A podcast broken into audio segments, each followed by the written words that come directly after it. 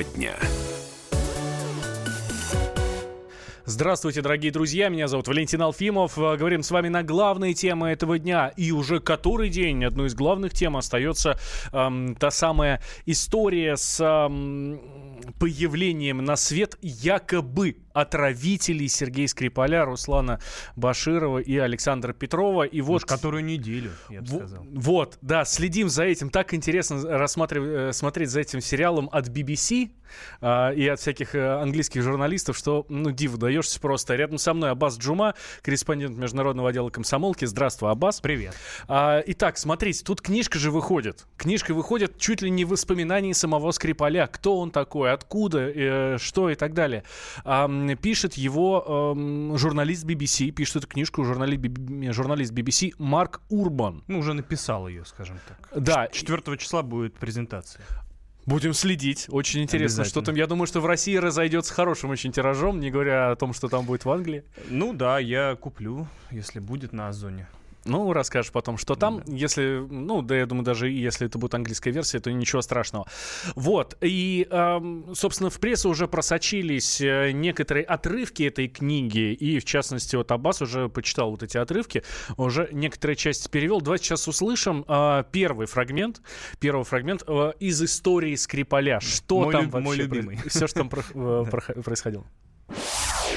Скрипалю поручили специальное задание в Испании. Там он должен был поддерживать спящую агентурную сеть, которая могла бы пригодиться России в случае войны. В 1993 году Скрипаль с семьей уехал в Мадрид. И именно там был завербован британской спецслужбой Ми-6. На него вышел агент британской разведки под вымышленным именем Ричард Бэгнелл. Он представился нефтяником из Гибралтара. И, естественно, имея опыт работы в ГРУ, Скрипаль подозревал, что его новый друг может быть шпионом. Но на кого он работал? Если на ЦРУ, то это было бы слишком рискованно. Но Британия — совсем другое дело. Так все просто? Нет, это не мой любимый отрывок. Мой любимый — это когда он работал на Мальте, э, тоже в составе дипмиссии.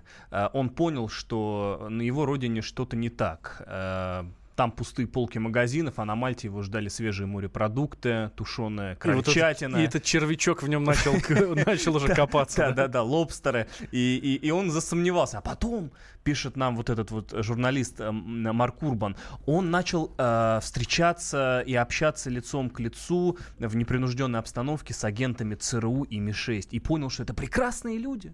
Это приветливые, значит, э, семьянины, у которых дети. Зачем их ненавидеть, задается вопросом. А, а Марк Урбан, непонятно, это его вопрос или он цитирует Скрипаля. Ну, в общем, он понял, что зря он убивал в Афганистане ЦРУшников, зря он вообще э, так относился к, к этому западному империализму. Все тут очень классно, здорово, и вообще он не хочет жить в Рашке. Еще один фрагмент небольшой, ну, не в Рашке, а в Советском Союзе на тот момент. А, или это уже была Рашка, да? Это 93-й ну, год так, был? Так, тогда, тогда нет. Тогда все-таки на Мальте это все-таки был Советский Союз, ну а потом в Рашке, соответственно. Да, ну и помним мы все эти тяжелые времена. И вот они очень серьезно ударили по Сергею Скрипалю. Да. И поэтому он решил, э, скажем так, поработать на кого-то еще. Еще да. один небольшой фрагмент из э, той самой же книги. Будучи в Москве, Скрипаль пользовался невидимыми чернилами для контактов с Ми-6. Когда его супруга Людмила с дочерью Юлией уезжала в отпуск, Сергей передавал через нее подарок. Это была записная книжка, исписанная скрытыми посланиями. За это Скрипаль получил тысячи долларов наличными. К такому методу он прибегал дважды. Ну, как-то... Ну, я понимаю, что это чисто шпионская история, но мне кажется, это из 60-х что-то. Ну, вот, э, вот так вот. Я не знаю, насколько это правда. Тут, тут же, понимаешь, суть-то в чем? Тут не поймешь, что правда, что вымысел. И э, как бы даже если мы доберемся до какой-то сути, то от ответственности будет очень легко уйти автору, потому что он вроде как цитирует вот этого товарища, а про этого товарища, а с этого товарища, точнее, взятки гладкие, потому что мы даже не знаем, где он и жив ли он и вообще. А и что далее. вообще этот за мистер? Хотел сказать месье, но нет, все-таки раз он англичанин, значит мистер Урбан. А, кто он такой?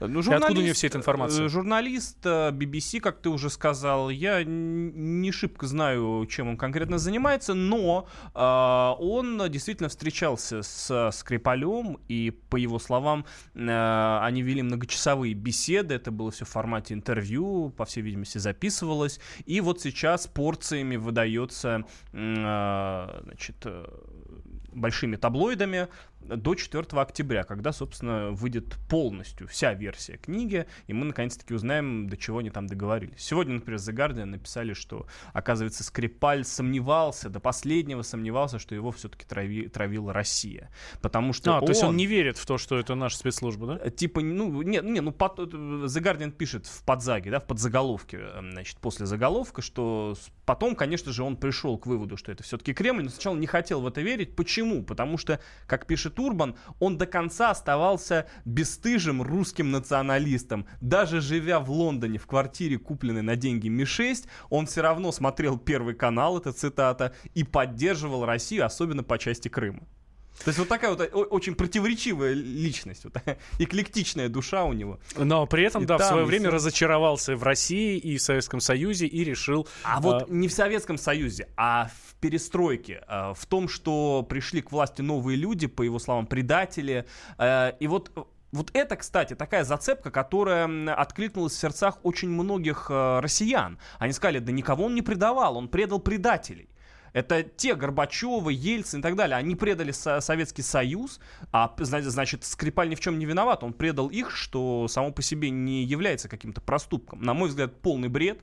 А, человек предавал свою страну. А, прошу прощения от того, что СССР стал, а, развалился, стала Россия и так далее. Трава не стала менее зеленой, и люди те же самые, это его сослуживцы, это его товарищи. Э, Причем здесь они, а он предавал их, и многим это стоило жизни, я подозреваю.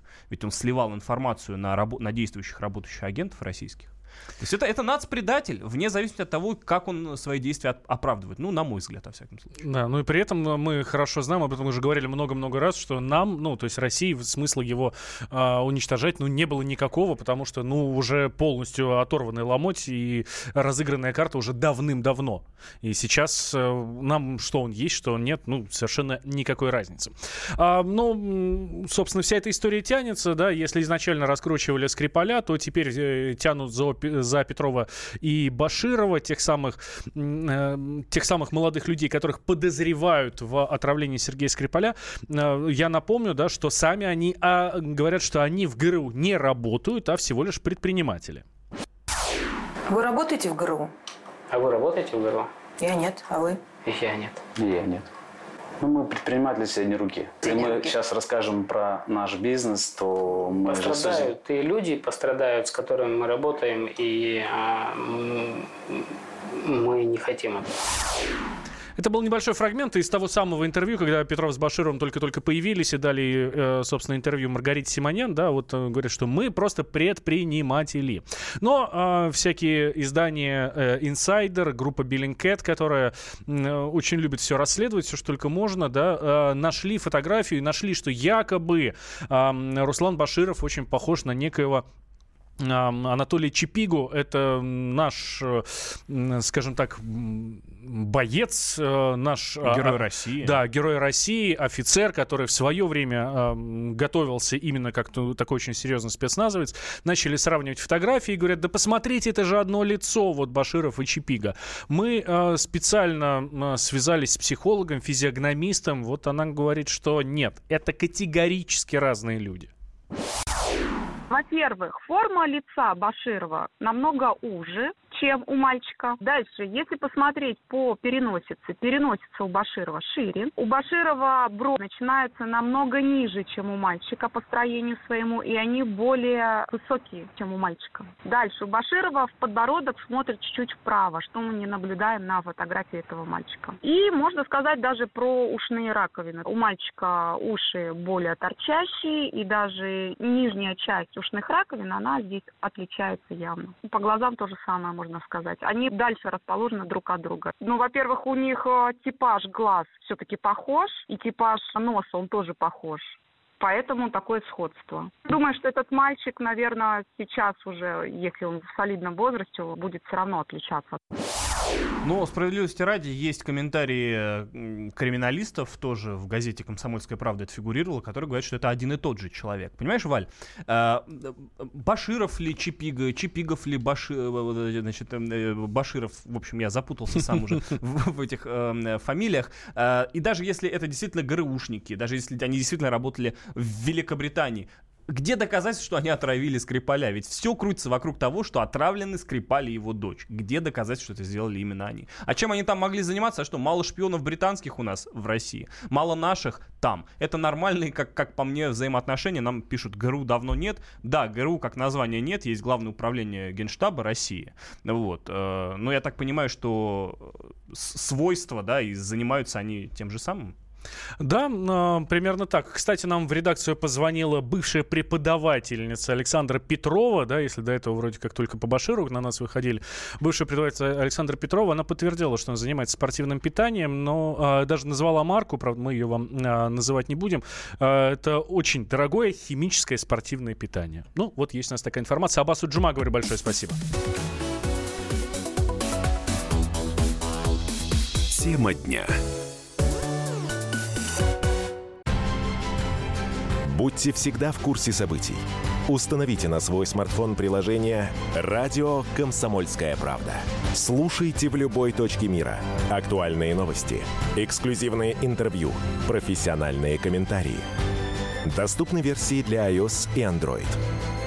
«Радио Комсомольская правда».